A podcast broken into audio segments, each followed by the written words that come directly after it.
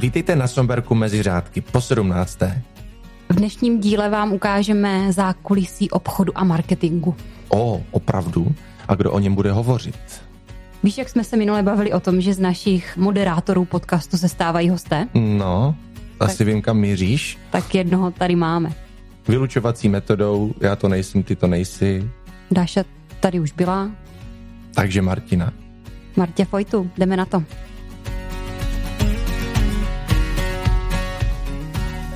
V našem podcastu postupně moderátoři iterují pozici hosta.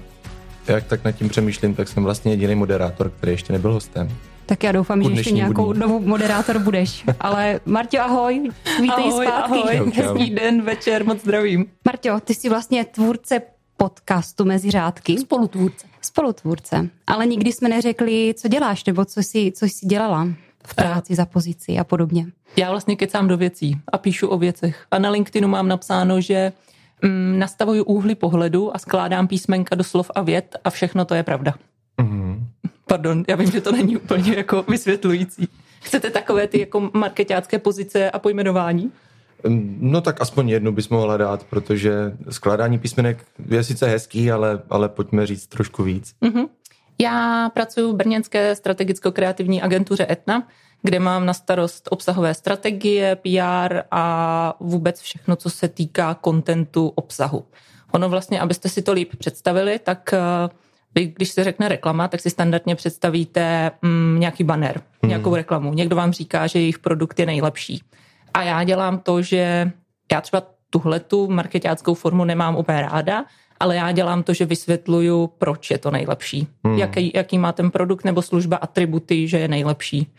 A což se projevuje v textech, článcích, newsletterech, mailingu. A taky hodně se snažím dostat témata do médií, témata našich klientů. A v školím dělám mediální tréninky a tak.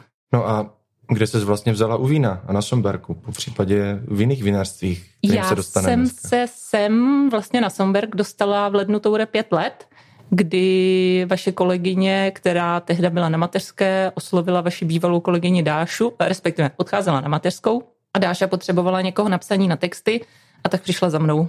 Takže jsme spolu čtyři roky, no čtyři roky jsme spolu dělali věci komunikaci Sonberku, vymysleli spoustu projektů a vymysleli mimo jiné tenhle ten podcast, což je velká zásluha Dáši, která byla vždycky schopná se pustit do čehokoliv, co jí přišlo zajímavé a já jsem to tak jako dotahovala. Ty jsi už měla nějaký vinný background v té době za, te, za sebou? Ne, vůbec žádný. Já jsem vůbec se víno, víno naučila na Somberku, čímž Somberku děkuju. Teď přemýšlím nad tím, že naučila je vlastně hrozně silné slovo, protože i teďka, když jsme hodnotili vinařství roku, tak já jsem pořád a pořád to říkám, že eh, já rozumím komunikaci, ale netroufám si tvrdit, že rozumím vínu. A ty, pořád, jsi mě, ty jsi mě předběhla teďka, ty jsi začala mluvit o vinařství roku, a takže to odkryjeme. Jak eh, takové hodnocení vinařství roku probíhá? Co bylo tvým úkolem? Já možná nejdřív vysvětlím, on letos se hodně změnil mechanismus, jakým ta soutěž probíhá. Je to tak, že vlastně do soutěže se úplně na začátku přihlásilo 24 vinařství, které komplet všechny eh, objela eh, juniorská porota, která je složená ze studentů Mendlovy univerzity, která vlastně prolezla všechno, eh, vyspovídala si vinaře, vyspovídala si lidi v zázemí a vznikla z toho videa, videa ve třech kategoriích. Vždycky se hodnotí sklep, práce ve sklepě, hodnotí se práce ve vinohradu a hodnotí se komunikace a marketing. A vlastně tahle tři videa dostala porota senior, kdy já jsem jeden z těch lidí, bylo nás devět a my jsme vždycky tři v každé té kategorii, v každém tom ranku a my jsme hodnotili tu práci toho vinařství v tom konkrétním ranku, takže já jsem měla na starost eh, komunikaci a marketing.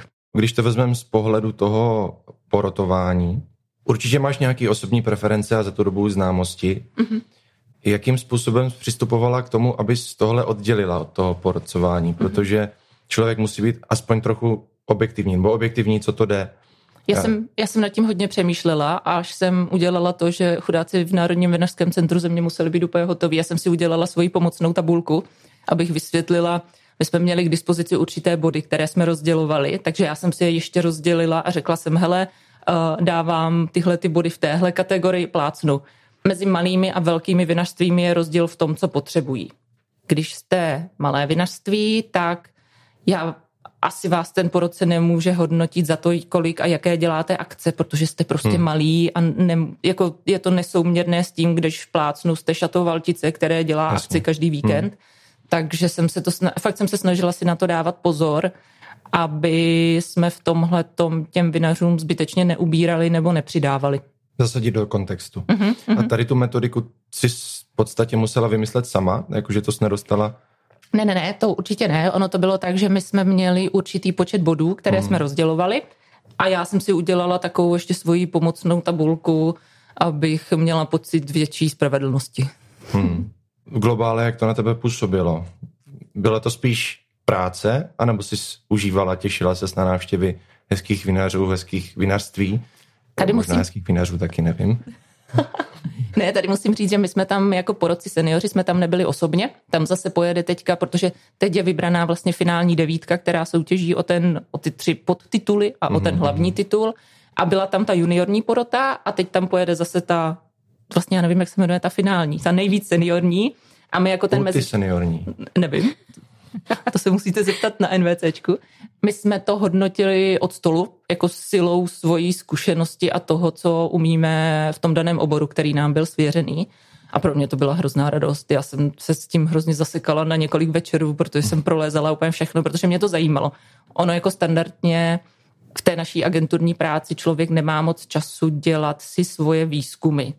Hmm. Protože to si asi, a on to má asi, vinaři to znají, když mají léto, že je toho pořád hodně, nebo nedej bože, když je podzim a vy máte sklizeň a ještě máte dělat akce, tak je to blázinec. A my jako taky vlastně žijeme v takovém blázinci a moc nestíháme si dělat nějaké průzkumy. A pro mě to byla hrozně dobrá příležitost udělat si průzkum, kdo jak k tomu přistupuje. Hmm, hmm. Navíc v, jako v úzce vymezeném oboru. Takže si to fakt hrozně dobře porovnáš. To bylo pěkné, to bylo super, to mě fakt bavilo. Obchod a marketing je poměrně široký pojem. Řekneš nám, co vlastně teda přesně nebo jaké kritéria musí splnit takové nejlepší vinařství roku? To bude zase ještě otázka na tu úplně finální porotu. Co my jsme hodnotili, bylo jednak nějaká obchodní strategie, do jaké míry se, jestli vůbec vinařství má obchodní strategii.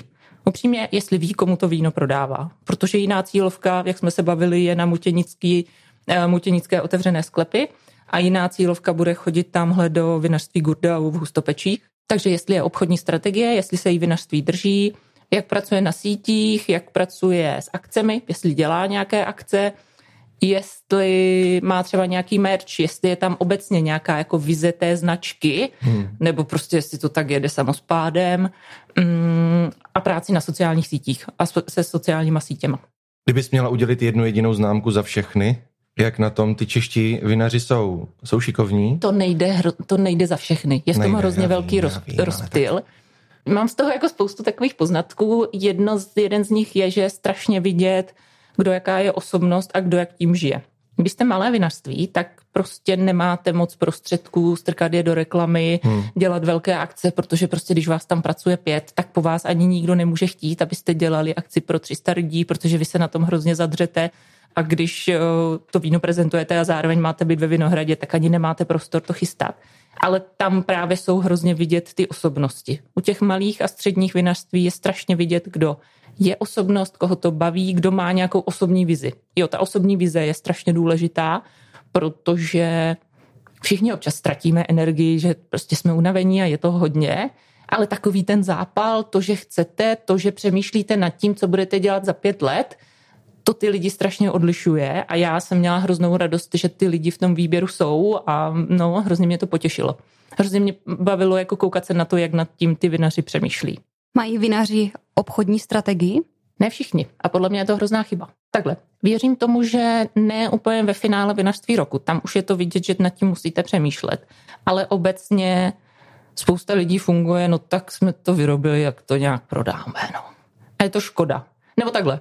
Je úplně fér spokojit se s tím, že to nějak funguje. Nějaké peníze to generuje, třeba to nemáte jako hlavní zdroj příjmů, ale podle mě, když to člověk dělá od nějaké velikosti, tak tu strategii má mít. Má mít pojmenované, komu to prodává, proč to těmhle lidem prodává a za jaké peníze to tím pádem prodává. Zvlášť no. v téhle době, kdy lidi budou koukat na korunu čím dál víc, tak tím spíš tu strategii potřebujete.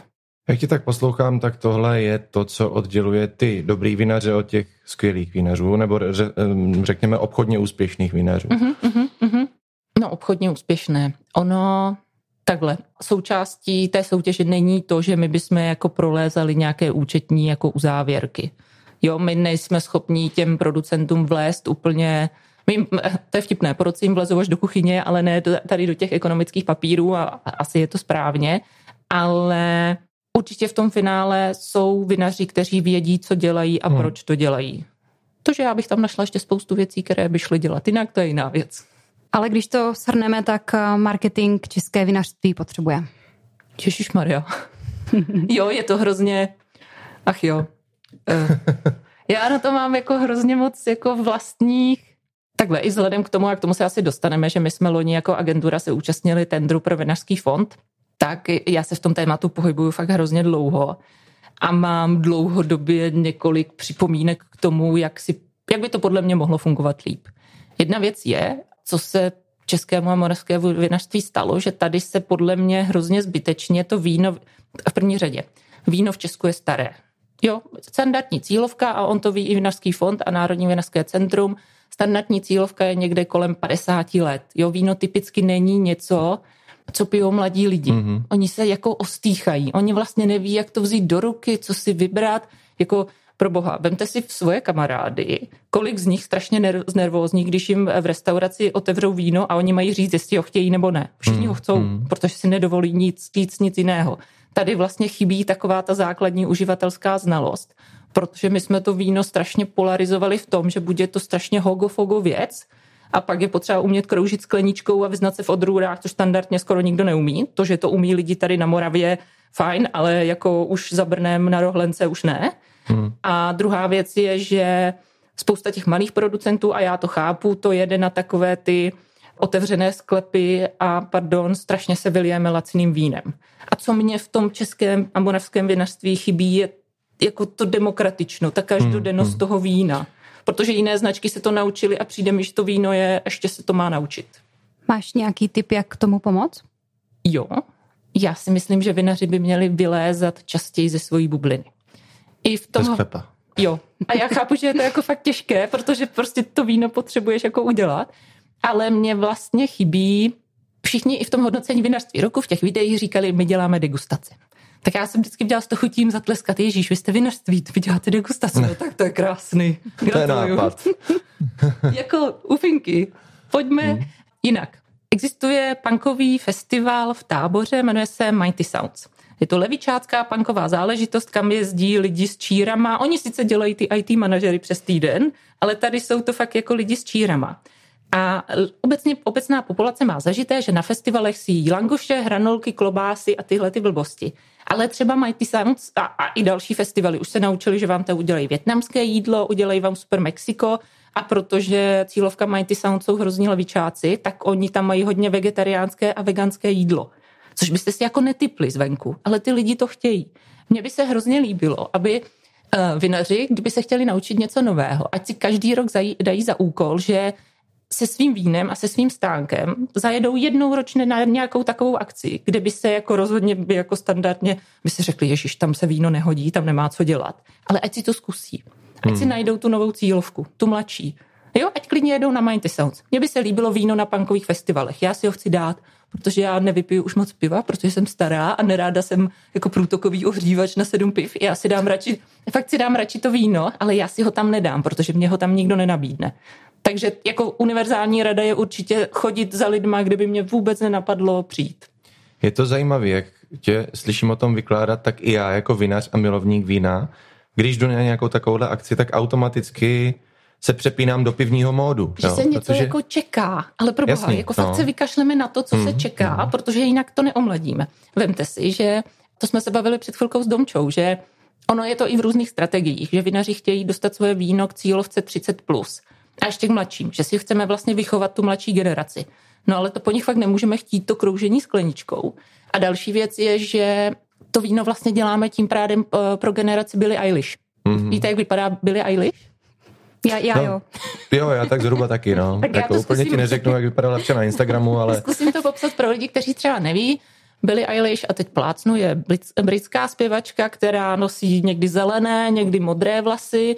Moje maminka by řekla, že chodí taková neupravená a v takových jako rozglajdaných hadrech, ale ta generace je taková. A my vlastně vinaří nemáme co nabídnout téhle té generaci.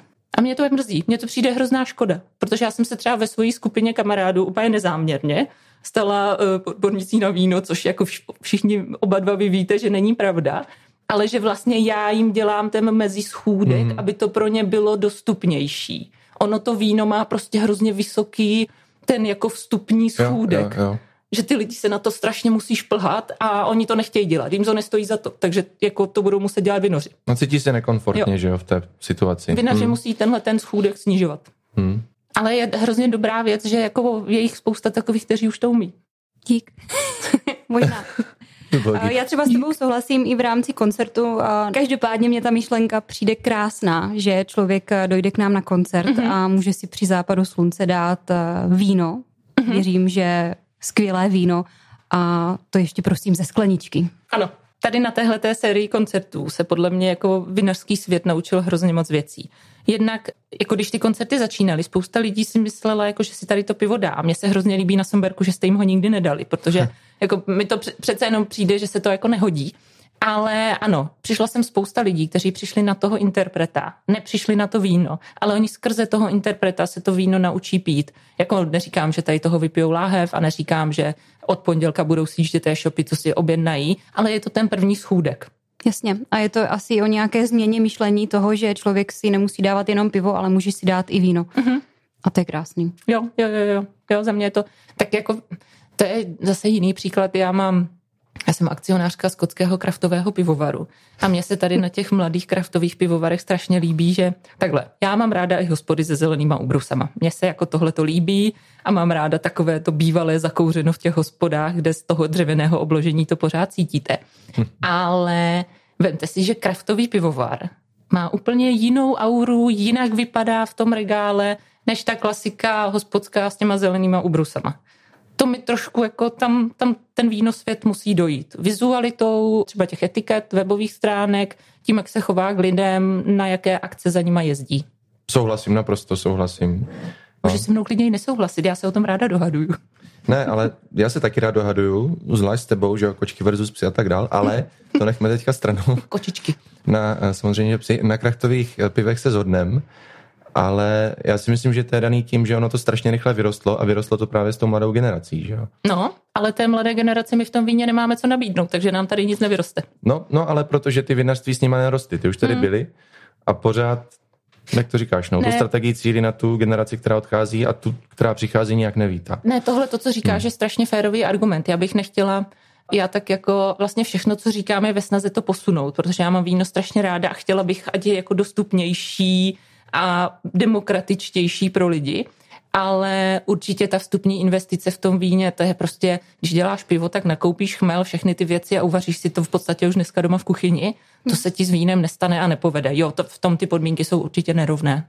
No když to vezmeme z praktického hlediska konkrétně, jsem vinář, dejme tomu, mám malý vinařství, mm-hmm.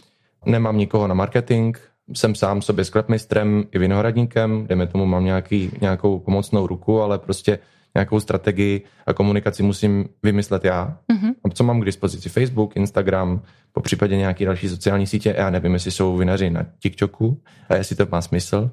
Myslím, Pochybuju, že... že budu mít čas na newslettery. Jako ta otázka, a už teďka ji řeknu, potom mi monologu dlouhým. Jasně. Co bys řekla, že tak nějak jako dělají všichni a vlastně to nefunguje, že to je v podstatě skoro zbytečný. Jako k čemu se uchýlí k nějaké takové té snadné cestě, která ale vlastně nikam nevede. To je úplná klasika. Já bych vždycky radila, investujte pár stovek nebo nízkých tisícovek a nechte si od někoho napsat příběh, protože vy sami si ho nejste vědomi.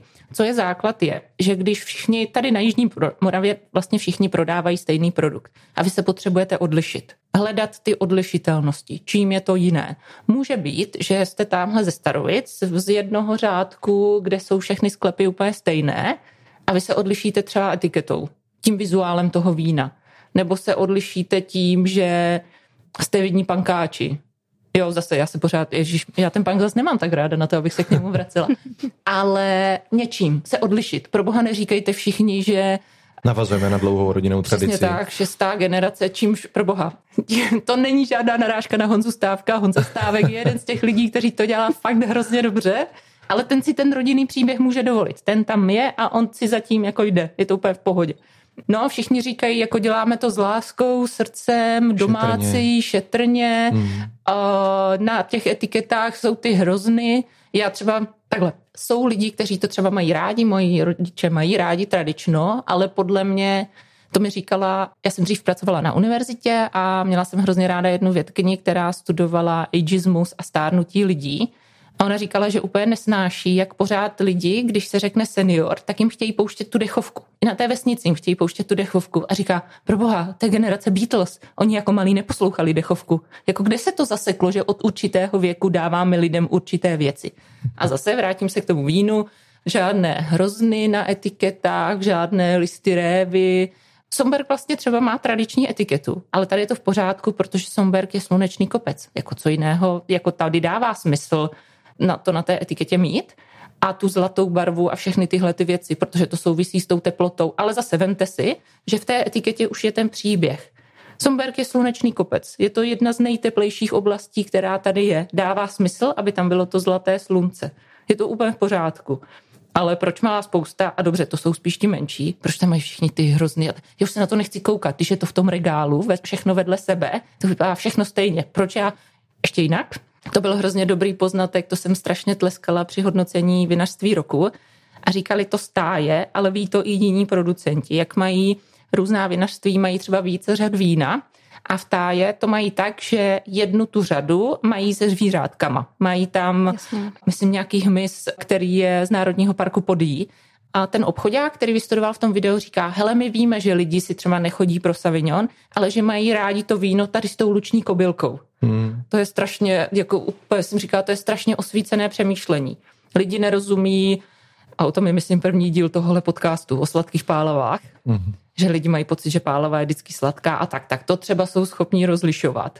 Ale oni nerozumí rozdílu mezi rulanským bílým a šedým. Takový ten klasický konzument. Hmm. A on spíš sáhne po té lahvi, kde je ta kobylka, protože tomu jednou chutnalo, on už to umí. Tohle si hrozně málo vinařství uvědomuje. Jo, jo. Já tohle můžu dosvědčit s naším kivéčkem pospolu, které mm-hmm. my jsme udělali primárně na koncerty, kde právě lidé jsou vedle sebe, hlava na hlavě a naznačuje to, že tohle je prostě víno na koncerty, je líbivé, hezky udělané, prostě dobře se pije a můžete si vypít prostě sedmičku za, za večer. A to víno se stalo naprosto oblíbené nejenom tady na Sonberku, ale užívají si ho lidé, kteří si ho kupují prostě na vinotéce, protože ví, že tohle je prostě to kivéčko, které mě baví. Jo, a je na festivaly a zase. Dovedu si představit, že spousta pravověrných za to vinařství odsoudí, že udělali to líbivé víno, a udělali ho speciálně na koncerty, které nemají rádi. Ale pro boha, my chceme i tyhle ty lidi. My chceme, aby se to ty lidi, aby měli nějakou tu vstupní bránu. Jasně, Pokud no. je pro ně vstupní brána kivé pospolu, tak tleskám a tleskám za to, že toto vinařství napadlo. Hmm. Oni Jasně. musí někde začít, že jo, ti lidi. Hlavně no. nemůžeme jim dát uh, tady víno z barikového sudu na koncert, protože prostě je léto, je 30 stupňů, takže to chce něco lehčího, svěžejšího a víno zkrátka dobře, které toho člověka zaujme a bude ho bavit každý den. A tady ten myšlenkový pochod, který si teďka předvedla, rozhodně není častý v tom vinařství. Hmm. Vinaři z hrušky dolů prostě, no. Chce to zjednodušit, komunikaci. Ale tak jako ona si to spousta už uvědomuje. I v tom hodnocení, které, ta devítka finální, která se tam dostala, tam to vidíš přesně tohleto přemýšlení. Jo, že tak můžu jmenovat, nebo Klidně jmenuji. Jmenuji, jmenuji. Já jako mám za sebe takové jako oblíbené věci. V těch malých Domča Černohorská za to, jakou vizualitu tomu, jednak na ní je opravdu hrozně vidět, že proč a jak to víno dělá a má ve své hlavě pojmenované, proč a jak to takhle dělá. Jo, to je strašně důležité. Mně se hrozně líbí její vizualita. Ona má vlastně jako na svých lahví svojí rukou napsané, co to je za udrůdu. Je to hrozně hezké, v tom regálu si toho všimnete a já třeba moc neumím pít i když ona není ještě úplně skalní naturalista, já to úplně neumím pít, ty skalní naturální vína, ale fakt to dělá hezky a ona si cíleně dělá tu komunitu. A má k tomu i merch. Pro boha, merch. Má, eh, Domča vymyslela takové jako přenosné držátka na skleničky, což mě se hrozně líbí, že ona cíleně podporuje to lidi, berte si ty skleničky, jako nelemtejte to z toho plastu. Hmm. A jakože jim v tom pomohla, že jim udělala takové jako obaly na tu skleničku. Hrozně hezké. Pak je tam mezi malýma Jindra Kadrnka, který zase, tak on tím jako žije vším, spojuje to, protože brácha je kuchař, takže oni to napojují na gastro, to napojení k tomu jídlu je strašně důležité, ale to už se spousta vinařů naučila. Ježíš, to je jako hrozně pěkné a to, to je paráda. Ale on má třeba strašně pěkné, všichni vinaři dělají bedínky s vínem, ale on je má s příběhem a má to vždycky pojmenované a třeba vám řekne, že jedna ta bedínka uh, má ten příběh, že on jako malý hrozně rád jezdil na fechtlu já chci bedínku s fechtlem. On je má tak hezké, že já jsem schopná si to fakt jako strkat do knihovničky. Jako fakt jsou, fakt si je normálně nechám a budu si do toho dávat, nevím, já mám doma pořád spoustu časopisů, budu si do toho strkat časopisy. Jo, úplně super. Potom v těch středních, tam je třeba ta, ta střední to je vůbec pěkná kategorie. To teďka jako porodcům vůbec nezávidím, jako jak to budou rozhodovat, protože tam jsou vinařství. Kutná hora, Krásná hora a Tája. No wow. tak jako rozhodujte se mezi tím letím. Já jsem ráda, že jsme se nehlásili letos upřímně. ne, to je fakt jako Krásná hora má fakt vždycky měla pěknou vizualitu celého toho portfolia. Jsou hrozně dopředu oproti ostatním, nebo oproti jako takovému tomu vinařskému průměru, ale oni proto, že myslím, a teď nevím, jestli 60 nebo 40 té produkce vozí za hranice, tak oni si udělali ten vizuál jako v průběhu letošního roku znovu, protože jim to ještě přišlo málo, protože oni ale soupeří na jiném trhu. Jo, a věděli, že to musí, to za mě je úplně super. Kromě toho oni jsou jako vyhranění biodynamici a jedou si to svoje. Oni vědí, že se, to je taky důležité, že si musí všichni uvědomit, že se nikdo nezalíbí všem a není potřeba se zalíbit hmm. všem. Protože... Teď si myslím, že jste trefila naprosto přesně, no, že to hmm. je ten ten hlavní problém. Že ne, to fakt není potřeba, není protože když se chceš zalíbit všem, tak bude šedivý průměr a to nebude. Když jo, ty lidi budou mít jo. hluboko do kapsy, tak když pro ně budeš šedivý průměr, oni si nekoupí tvoj láhev, protože si radši koupí něco jiného. Hmm. Jo? No, pak je tam, uh, Ježíš, no tak ta já, tak ta postavila krásný nový areál se vším, to je tam, a vůbec i to přemýšlení, navíc oni mají většině vyprodáno, takže to je tam taky jako specifický a hrozně hezký příběh. A Kutná hora je zase za mě příklad hrozně pěkný toho, jak oni se drží svojí vlastní cesty. Oni jsou jako striktní biodynamici, v těch Čechách to určitě mají těžké, ale a to bylo hrozně pěkné, to říkala paní, která to tam celé vede, že jim ani v covidu neklesly čísla, že je lidi podrželi. Ale zase, to musíš tu, mít tu komunitu, která tě podrží. To ty lidi to musí mít fakt rádi, musí k tomu mít nějaký vztah. Jasně, že v covidu, kdy jsme všichni řešili všechno možné, a spoustu problémů, tak jako víno nebylo to první, na co si člověk vzpomene, ale oni pracují tak, aby se k něm ty lidi vrátili. A jakým způsobem si myslíš, že by se komunita měla budovat? Jakými kanály eh, si můžeme pomoct jako vinaři?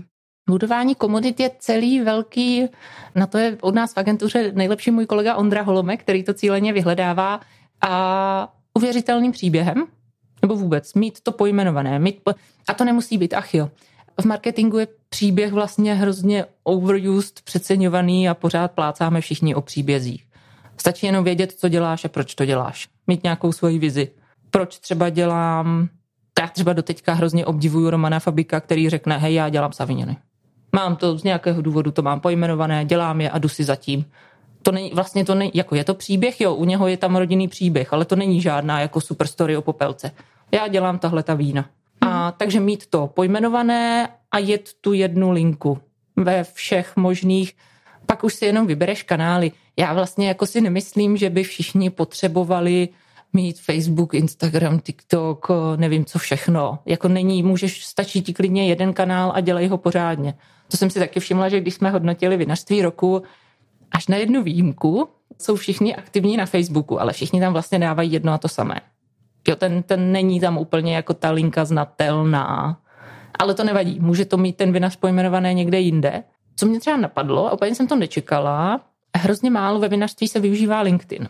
Na to, že spousta vinařů ví, že jejich cílovka je firemní, že dodávají vína nějakým svým firmám, které, a nejenom, nemyslím jenom na Vánoce, ale obecně v průběhu roku, že třeba jezdí na jejich akce a tak, tak vlastně na tom LinkedInu pracují hrozně málo. Přitom, když si vezmete, nebo nevím, jestli víte, ale český LinkedIn je teďka, existuje v marketingu takový trend, kdy šéfové velkých firm, že se od nich očekává, že na tom LinkedInu budou aktivní, budou hmm. ty lídři a budou na tom LinkedInu vystupovat.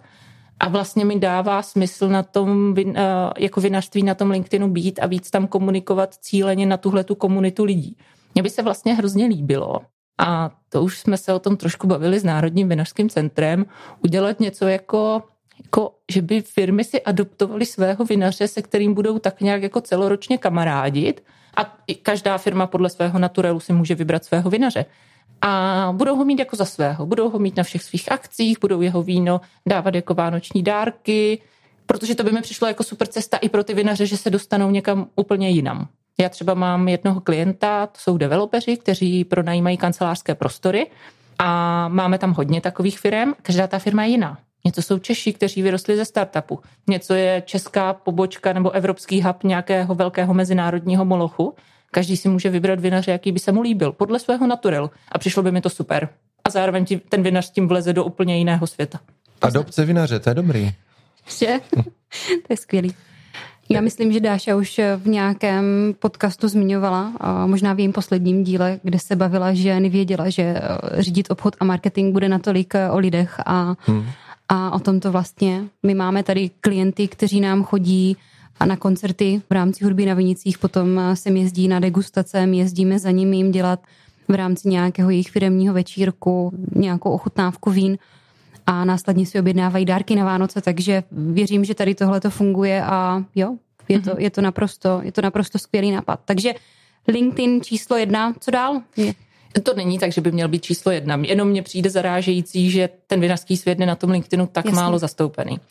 A pak určitě za mě obří téma dostat víno do každodennosti. My máme víno jako něco, co je na oslavy, něco, co si holky jako vypijou večer. A jasně, pak narážíme na problémy se zákonem, protože nemůžete samozřejmě promovat víno v průběhu dne jako něco, co pijete celý den, protože to je nezákonné nebo musí se v tom šlapat velice opatrně, ale zase to je ta demokratizace toho, dostat ho víc do normálního světa k normálním zážitkům. Já vlastně nechápu, proč v Česku je celkem stand, nebo jako chápu to, protože tradice, ale tak uděláme novou tradici, Spousta chlapů hlavně si dává k obědu malé pivo.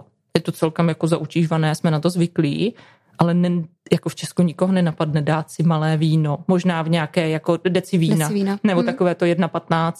Možná v nějaké super hezké restauraci, ale není to jako hmm. standardní. Ale vlastně, když si dávají to malé pivo, proč by si nemohli dát 1,15 deci vína nějakého tady eh, krásného muškátu somberského? Je to tak, no, no si myslím, že to je jenom pokračování toho, co jsi říkala předtím, že prostě máme rozdělený na buď ty extra poš zákazníky a i ty podniky, anebo nebo jdeme na otevřený sklepy mm-hmm. a hrňte to do nás proudem. No. Mm. Úplně přesně na tohle téma jsme debatovali nedávno, když jsi zmiňovala ten profesní život s kolegy u oběda. Měli nějakou zkušenost z jižních států, mm-hmm. samozřejmě nejvíce tam propírala Itálie, Francie, mm. kde je to naprosto běžná věc. Mm-hmm sedne se po jednání na oběd a první co, jaký si dáme víno. Mm-hmm. A teďka samozřejmě my Češi na ně čučíme jak z jara, protože prostě co blázníte, co bychom si dávali víno, teď za chvíli budeme ještě pokračovat v jednání nebo něco podobného. Ale není to o tom, že prostě si dáme víno a jdeme se zbořit, že jo? No. Hmm. A my tady tohle nemáme, my to neumíme. Tady tohle. No a to je právě, to mi hezky jako navazuje, já jsem byla, kdy to bylo, v květnu, v červnu na dovolené ve Slovinsku a přejeli jsme na jeden den do Terstu, do Itálie a teď jsme tam přijeli nějak jako ráno a jasně byl nějaký červen. A tam v 11 dopoledne seděli lidi u stolečků a všichni, jako fakt všichni, měli aperol, eh, skleničku aperolu nebo malé víno a k tomu nějaké maličké bramburky v mističce a ty lidi se tam jako neváleli za dvě hodiny zboření hmm. pod stolem. Oni si prostě dali jednu skleničku a pak šli do háje. A jasně je to nějaká jiná zvyklost, my taky nemáme po obědě, že bychom si lehli na hodinku, jako se to hmm. děje siesta ve Španělsku, ale je to jenom o zvyku, o tom, hmm. že to ty lidi, my vlastně ani nejsme, no, my nejsme aktivní jako vinaři, já nejsem vinař, ale já se v tenhle moment si vždycky jako stavím na stranu vinařů, že nejsme moc aktivní v tom, aby jsme jim vytvářeli ty nové zvyky. Jo, ale zase ono je to o tom, že jim vytvoříme nové zážitky a nové příležitosti. Což se ale nestane tím, že budeme pořád dokola říkat, my děláme ty degustace a můžete k nám přijít na otevřené sklepy. To je základ. Máme, tra- máme tradici. No a, a máme tradici. Jo, to prostě chce hmm. tu energii a já vím, že já vím, že je to těžké a vinař klasicky je i ten, co je ve Vinohradě, ten, co je ve sklepě a teď to říká zase hezký Honza Stávek, že jeden den je ve Vinohradě, druhý den si obleče košily a jede prezentovat do restaurace. Já rozumím tomu, že je toho fakt hodně.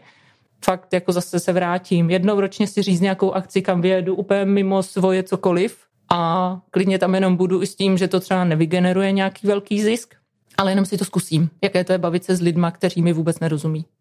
Hmm. Hmm. A není to o tom vymýšlet uh, všelijaký ptákoviny, jenom abych to prodal, zmiňoval. Já nerad bych, aby to k tomu sklouzlo. To nebo měl někdo ten dojem. To nemá být o, pod, no. o podbízení. No, no, no, že, že to není o tom, jestli dám na tu krabici ten fechtl, ale prostě o tom, co si najdu, co je pro mě unikátní a a s tím jedu. Prostě, no. To je právě to, že u toho Jindrika Drnky on k tomu má tu osobní spojitost. On přesně ví, hmm. proč mluví o fechtlu. To není tak, že to jasně, že když vinaři, hlavně ti větší, pak přijdou do agentury, tak eh, každá agentura vím, vymyslí nějaký příběh, něco se tam stane, ale pak ty dobré od těch horších odděluje to, do jaké míry vám naslouchají, co si z vás vemou, co bude to, to DNA, na čem to postaví, jestli je to opravdu vaše, ale pak je to taky o tom, jestli vy se toho dokážete držet. Pokud vám agentura v nejlepším, vědom, s nejlepším vědomím a svědomí postaví ten příběh, který vychází z vás, ale vy se na tu vizualitu nebo na ten brand manuál vykašlete a pořád hmm. si pojedete to svoje, tak jako pardon, té agentuře už je to jedno, ona prostě vám to jako si to nechá zaplatit, ale v těm dobrým to bude líto, že to leží takhle v šuplíku. Ty teďka tady mluvíš o agentuře a já jsem přemýšlela i nad myšlenkou, jak donutíme zákazníka nebo někoho, aby si místo toho malého piva dal třeba deci vína. A myslím si, že to není jenom na úrovni jednoho vinařství nebo deseti vinařství, mm. ale možná i na úrovni právě agentury, která by se eh, zaobývala vlastně všemi vinařstvími. A ty, vlastně, pracuješ v Etně a vy jste vytvářeli tender, který probíhal v, v loňském roce, kde právě už byly zmiňované věci, jako je cílová skupina a na koho, jak zacílit, na koho zacílit, možná nějaké reklamní spoty, tak co vlastně byla ta hlavní myšlenka tady těchto spotů nebo celkové vlastně tady té strategie?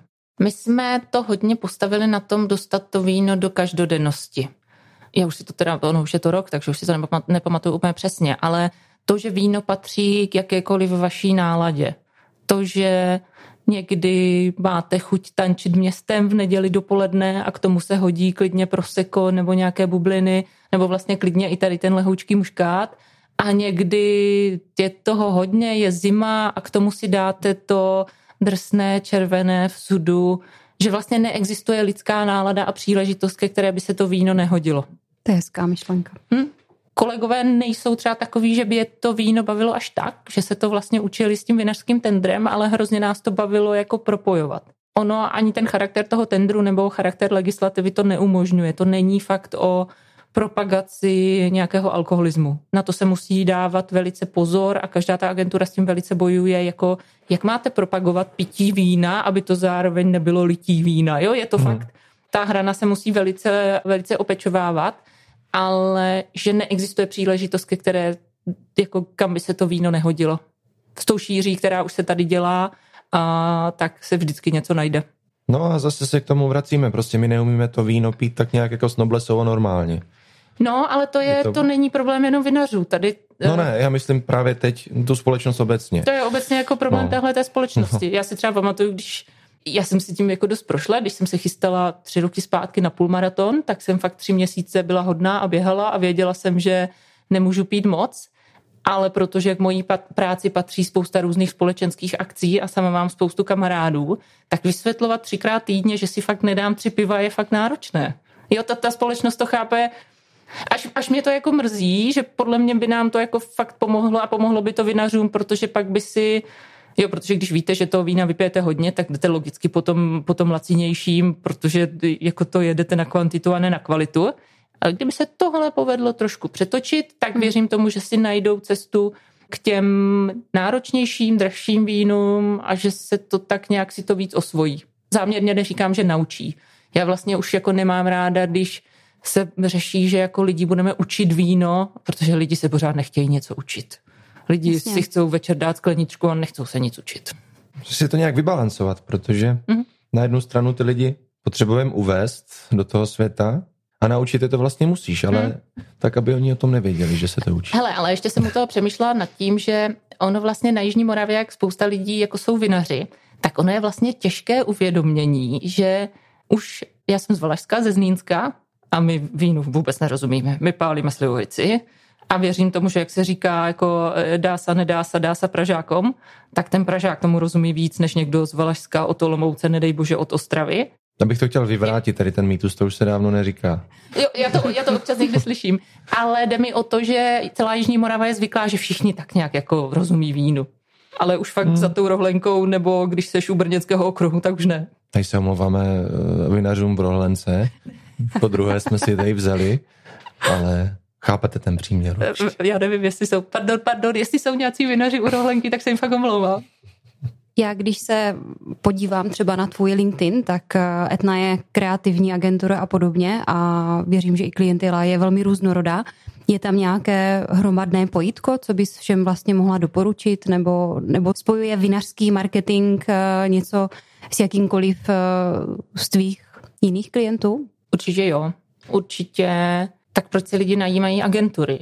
Najímají si je v momentě, kdy pochopí, že nejsou schopní oslovit svým oborem tu druhou stranu.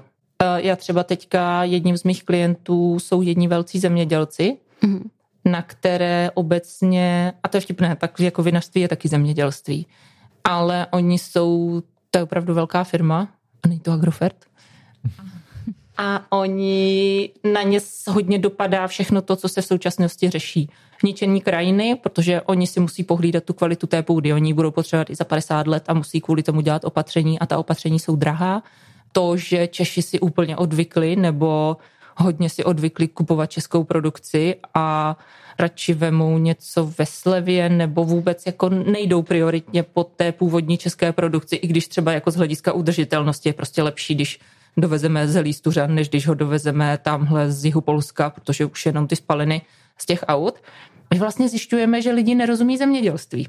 Já teďka trávím hrozně času tím, že vysvětluju novinářům nebo tomu vnějšímu světu zákonitosti zemědělství, to, jak to funguje, proč ty věci jsou tak drahé, jak jsou. Proč třeba to jabko v tom obchodě nejde prodat levněji než za 25 korun kilo a to si tam ten obchod dá ještě malou marži a prostě to, že to sem nejmenované řetězce dovezou to kilo jablek za 12,90 je prostě hrozně nefér a a nemá to tak být a žádný český producent jim nemůže konkurovat.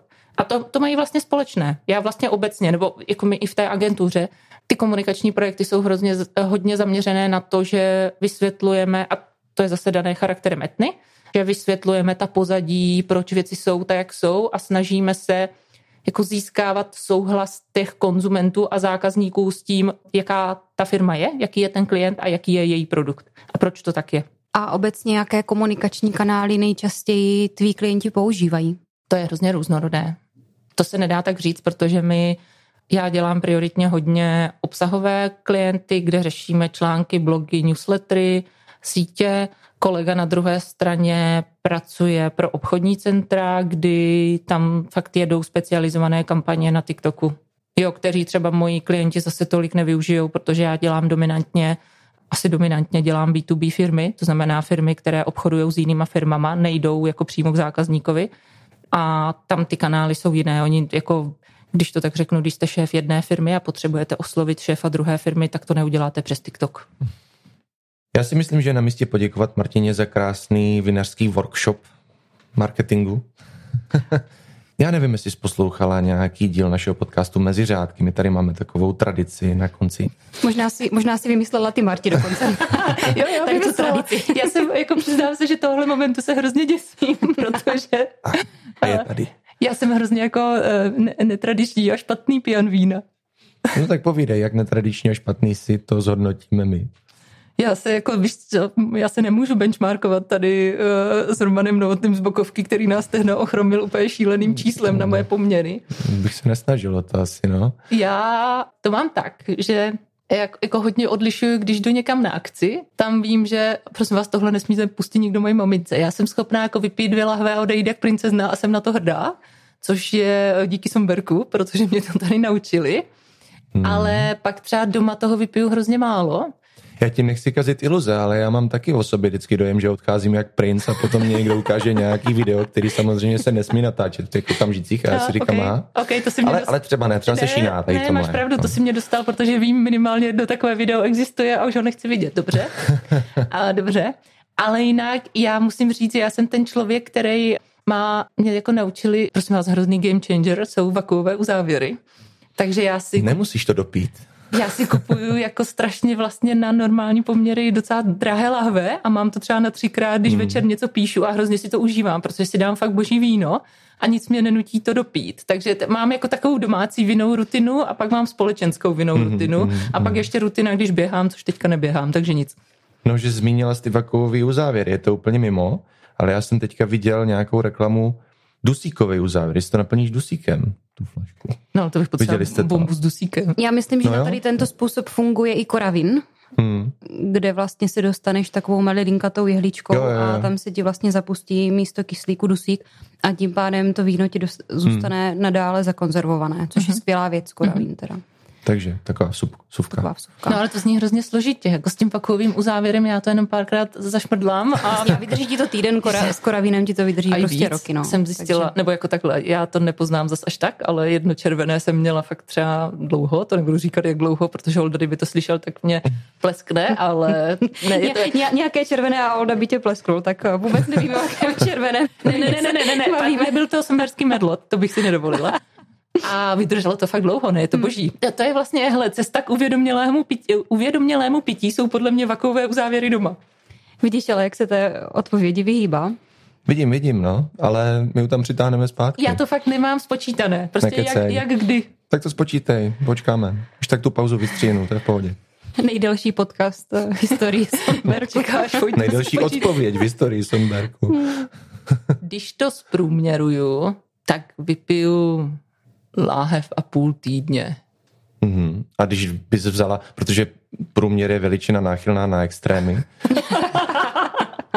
kdybys vzala extrém z obou konců, tak dobře, tak z toho spodního je to jasný, to nevypiješ to je, nic, to je trénuješ nula. na no man run. Jo, jo, jo, jo, to je, to je, ano, to je nula. No a ten další týden po no man runu? A ten další, no, když je špatný týden a sejdou se ti dvě akce s kamarádama krát dvě lahve, takže čtyři lahve. No, prosím. Ale to se mi podle mě jako stalo tak dvakrát v životě. Jasně. No, jo, no. A to teda jako hodně já mám, pak víte co, já potřebuji moje práce je obavení se s lidma a skládání těch písmenek a to já nevím skládat písmenka, no, když mám se, Pak se zamotají, že? No, ne, to je hmm. fakt špatný. Je, prosím vás, to, že lidi dobře píšou potom, když pijou, ne, to není pravda. Já nevím, kdo to tak má, ale nikdo z normálních lidí, co znám já z oboru, to tak nemá. Marti, moc děkujeme, že jsi přijela a zase někdy na Sonberku. Já ráda a s radostí a s velikou láskou. Ano, ano, děkujeme. Milí posluchači, my vám moc děkujeme, že podcast Mezi řádky posloucháte a budeme moc rádi za vaši zpětnou vazbu. Napište nám do komentářů na Facebook a teď už na nově založený Instagram, jestli se vám podcast líbí, ale také jaké hosty byste chtěli mít v dalších dílech. Rádi bychom nějakou zpětnou vazbu od vás. Přesně tak. Tak děkujeme.